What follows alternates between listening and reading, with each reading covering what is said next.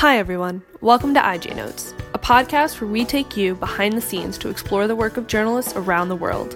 This is Katya with the IJNet team. In this episode, we speak with Anna Mortimer, journalist, therapist, and co founder of The Mind Field, a platform that connects international development workers, journalists, and those in similar fields with therapists. Anna grew up with a war correspondent father who was killed in El Salvador in 1989 when she was 19. She too became a journalist, reporting as a Moscow correspondent at The Times, a London based news site, but struggled with her own mental health. Through psychotherapy, Anna realized that the trauma she carried was a legitimate response to what she had witnessed in the field. Journalists are often on the front lines of some of the world's most challenging events, from crime scenes and road accidents to natural disasters and wars. Now, journalists around the world are working in overtime to cover the COVID 19 pandemic. Covering these stories, whether major international stories or events much closer to home, can have an impact on those reporting, leading to issues like post traumatic stress disorder, commonly referred to as PTSD, in some cases, but more likely, anxiety, stress, and burnout. Months ago at IJNet, we discussed the need to delve into this topic with more stories and resources. We could have never predicted how necessary this topic would be now in the midst of a global health crisis, one that affects everyone, no matter where they live or what beat they cover. We'll touch on these topics with Anna and more during the interview. Anna, thank you so much for joining us today on the IJ Notes podcast. So let's just start out with you introducing yourself, telling us a little bit about your journalism background, what you've worked on, and how that led to your work in mental health. Hello, uh, my name is Anna Mortimer, and I am a psychotherapist and former journalist. I was, under my maiden name, uh, the Moscow correspondent for The Times. That's my kind of biggest job in journalism. Aside from that, I wrote a weekly, very Bridget Jones style uh, lifestyle column also for The Times, for the Saturday Times. Um, and I've written for lots of other people, from The Economist to Cosmopolitan, pretty much everyone. Um, I then, once I had kids, became a novelist actually, and I've written lots of novels. I wrote a series of five uh, mystery novels featuring, in fact, a war correspondent called Faith Zanetti, who was loosely based on my father, who was a war correspondent killed in El Salvador in 1989 when I was 19 loosely based also on Marie Colvin, who was a friend of his and mine, killed more recently in Syria, and of course on myself. The books are all in the first person. Um, I suppose I came to psychoanalysis uh, very directly via journalism in the sense that after my father had been killed in El Salvador, I went into psychoanalysis myself and genuinely found it to be uh, transformative this is really serious Freudian five times a week on the couch. Uh, so I did that, and then years later, thought I would go on a lecture course to see what had worked so well on me, to find out a bit more about the theory that had worked so well on me. And I just kind of ended up doing course after course. And as you do courses in psychoanalytic psychotherapy, you end up kind of being forced to have patience. So I had a training patient and then another training patient. And after a while, I found that I was doing it. And I was doing both things for a while. I, I was going to Azerbaijan a lot as a journalist. And I met a doctor who said that all her patients just needed some therapy. And I said, Well, I've just actually trained to be a therapist. So my first kind of group of uh, video therapy patients were all based in Baku in Azerbaijan, actually. Um, and then later, a few years ago, we founded the Mind Field and broadened to uh, offer video therapy to journalists in the field and development workers in the field all over the world. And it sounds like you have a diverse background, both within journalism and overall taking various career paths. So, can you tell us a little bit about the creation of the Mind Field, its mission, its services, and anything else that makes the organization different? Yes, of course. Um, so I was having lunch with an old friend of my father's, a very old style British journalist, smokes a lot, drinks a lot. And he brought his wife, whom I'd never met before, and she worked in humanitarian development. I was telling her about my very small Skype practice uh, in which I saw these patients from Azerbaijan. And she said, Oh, if I had known you could have video therapy when I was in the field, I would have had video therapy. We should start a business. And we started to talk about it more seriously and about the enormous gap really, I was going to say in the market, but it's not so much a market, the enormous degree to which journalists and aid and development workers desperately need a lot of psychotherapy and don't get it. And we thought that if all our therapists could be former journalists and former aid workers, which they are at the Mind Field, then we would really have a kind of place for people to come where they would already feel a bit understood. So I have one patient who uh, is based in Syria she said she tried various online and video therapists, but as soon as she started talking about the work she was doing in Syria, they would be very shocked and uh, frightened for her and uh, have a kind of big reaction that made her uncomfortable. So our therapists will already get it. You won't get any of that from any of us. You know, we've all been there and done it, and we know the kind of life these people are living. It's very much the kind of life in which having therapy is quite a difficult decision to make. As you can probably imagine, if you're out in the field covering some terrible massacre or humanitarian disaster or uh, natural disaster and seeing terrible things all day, every day, and then you go back to your hotel room, order a sandwich, have a glass of wine, it's quite difficult to think, actually, I'm struggling. I'm feeling really anxious. That has really affected me. Because, of course, you're seeing people who have it so much worse and that makes our demographic very untherapized, basically. Um, and we're trying to say, don't wait until it gets terrible and you've gone back to your country of origin in a terrible state to get therapy. You can have it wherever you are, stigma free from your bedroom, um, and without well before it gets before it's too late. Right. So you touched a little bit on this, but I'm just wondering do you work in specific countries or have target clients in mind? For example, does someone need to be a journalist or aid worker in an extreme environment to seek out the Mind Field? I mean, I should be, I'd like to be very clear that uh, our therapists will see absolutely anyone. You don't have to be an international journalist or an aid worker. Um, a lot of the people that I see, the people I started off seeing in Azerbaijan, were um, mainly the spouses of people working in the oil business. So I don't want to be exclusive. However, we are um, really offering our services to journalists in the field and aid workers, and they're all over the world. They're absolutely all over the world. It doesn't mean you can't come to us if you're not all over the world or if you don't do one of these jobs. But yes, I, most of our people are very scattered, often in quite dangerous places. I think that the, the, the thing that most people struggle with, honestly, is loneliness. Very many journalists these days are freelance, and even if they're not freelance, they're out somewhere on their own. It's very difficult to talk about what's going on internally for you when you are constantly uh, observing and reporting on the lives of others, actually. And many people feel that their partners, either back home or with them, don't really want to hear it. They've got their own problems. It's it's um it's a very lonely job actually, uh, being out covering these stories. Uh, well, we have quite a few people in various places in Africa, in the Middle East, um, but yes, we would we would talk to anybody. And the thing is, journalism is a very stressful profession, it's very it's so competitive at the moment because there aren't as many jobs as there once were. The jobs that there are are less well paid. So there are a lot of journalists really struggling.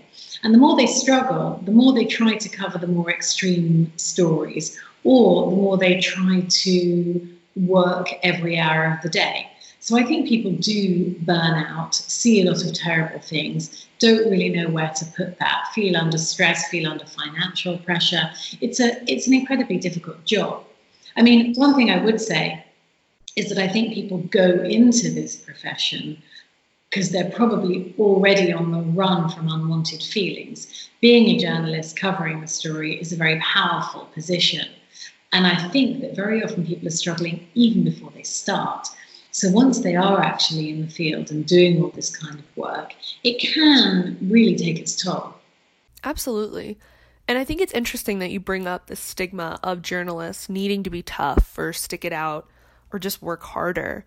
So, what do you make of this, and how is the Mindfield addressing that stigma? I don't think we have a, a, particular way of addressing it in the sense of, I mean, we don't, we do, actually, it's not true. We do give some talks and we do some little seminars and workshops and things like that. But in general, we address that stigma on a person by person basis. People very often do come to us thinking, gosh, I don't know what's wrong with me. I am drinking too much. I'm terribly anxious. My relationships collapse. I'm lonely. I think I might lose my job. I don't really know what to do.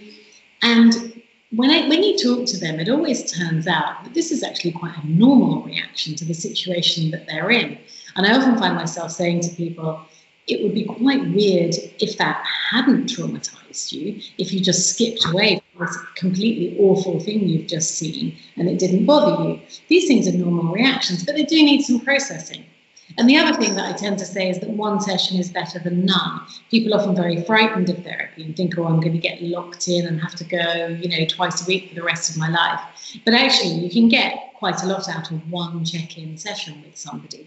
So it doesn't have to be um, a couple of years of very grueling work. It can be someone just to talk to in the instant that you need to. And that's what's so good about it being video. So it certainly seems that there are options with how people can handle and manage the status of their mental health. So, with everything going on during this global health crisis and journalists still being on the front lines, what are your pieces of advice during a time where journalists may be facing a heavier workload, the economic challenges with layoffs, or organizations shutting down, or even the isolation? Yeah, I mean, it's a difficult question to answer, really, and a very good one because obviously everybody really wants some tips and some coping mechanisms. And I get asked for them quite a lot. And I think that it's difficult to answer that question without being without seeming a bit patronizing i guess because we all know that we can look up you know anti-anxiety techniques and uh, breathing exercises and mindfulness on the internet and we all know that we can come home and drink a bottle and a half of wine if we want to to clear the stress. But i suppose the answer really is that these issues are big issues. You know trauma from work is a big issue and i think it deserves a real conversation. And some respect, really. And I think it's sort of a bit disrespectful to the issue to suggest that there might be kind of little tips that one could follow to keep calm. Um, you know, one can take Valium to keep calm, but I think that to really address this stuff, it deserves a proper conversation. I definitely think this isn't a topic that can be boiled down, like you said. So then I have a bit of a follow up question, which is do you anticipate having to offer more services or anything changing in your line of work due to COVID 19? Honestly, not really. It's quite interesting how many of our clients haven't even really mentioned it very much. I think that when people come in and realize that they need to talk to somebody, they're usually in a very serious state of crisis and they will tend not to be relating it to work, although it will, of course, be related to work. But people's marriages are collapsing, or they're really drinking too much, or they're finding that they're terribly insomniac. And whilst, of course, these things might be somewhat exacerbated by COVID 19, I actually think the decision to call a therapist is quite um, a difficult and courageous and slow one. So maybe in six months' time, there'll be lots more people thinking, right, I better get some therapy. I didn't really deal very well with the pandemic. But in general, I don't think people call a therapist when they're thinking, oh my God, this is all really freaking me out. I'm going to call a therapist or any particular day. It's a it's a decision that takes some time, I think. Right. So then do you have anything to say about what might perpetuate these sort of toxic behaviors within the journalism community or even in newsrooms? I think it might be changing slowly, and I think it might be changing slowly, particularly in the US. But on the whole, I think people become journalists as a kind of omnipotent defense in order to avoid things that they don't want to have to think about. So they're always dealing with somebody else's problem, they're always a witness rather than a participant.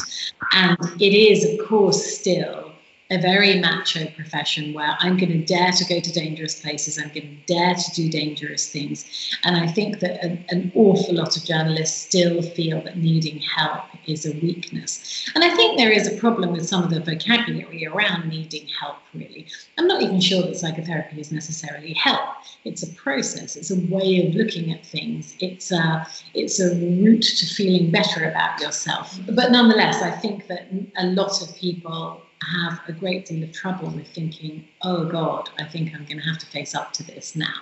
Because, of course, the whole thing about being a journalist is that you're on a deadline, you're doing something exciting, it's very fast moving, it's very high pressure.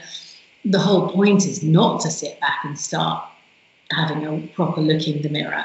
So, yeah, I think people come in late, people come in in crisis. But honestly, though, I think the, the kind of things that happen to journalists. I was thinking about female journalists who quite often um, get subjected to uh, sexual assault, for example. Usually, the things that happen to them and the traumas that they experience are things that remind them of events in earlier life, perhaps, you do tend to end up working with very, very difficult backgrounds when you're working with anyone, journalist, aid worker, or anybody else. I think really the trouble probably does start early and gets massively exacerbated by these very stressful jobs. This has all been great. So, if any of the listeners want to find the services of the Mind Field, can you tell us a little bit about how they can reach those resources? Absolutely. So if you go to our website, which is www.themindfield.world, um, there is a click through uh, where you send an email, which actually comes to me. And then we would have uh, an assessment session or a kind of, I mean, a chat really about what you're looking for, what we might be able to provide. And then I would refer you to a therapist all our therapists, you can see all our therapists, including myself, on the About Us page. Um, and so you might have an idea of who you feel you'd like to talk to. Um, but I would always say, just give us a call, have the initial assessment, we'll talk things through, and then you can decide if you want to go further. I think people get very put off by the idea of this sort of taking forever. But it can be a lot more informal and gentler than people might fear, I hope.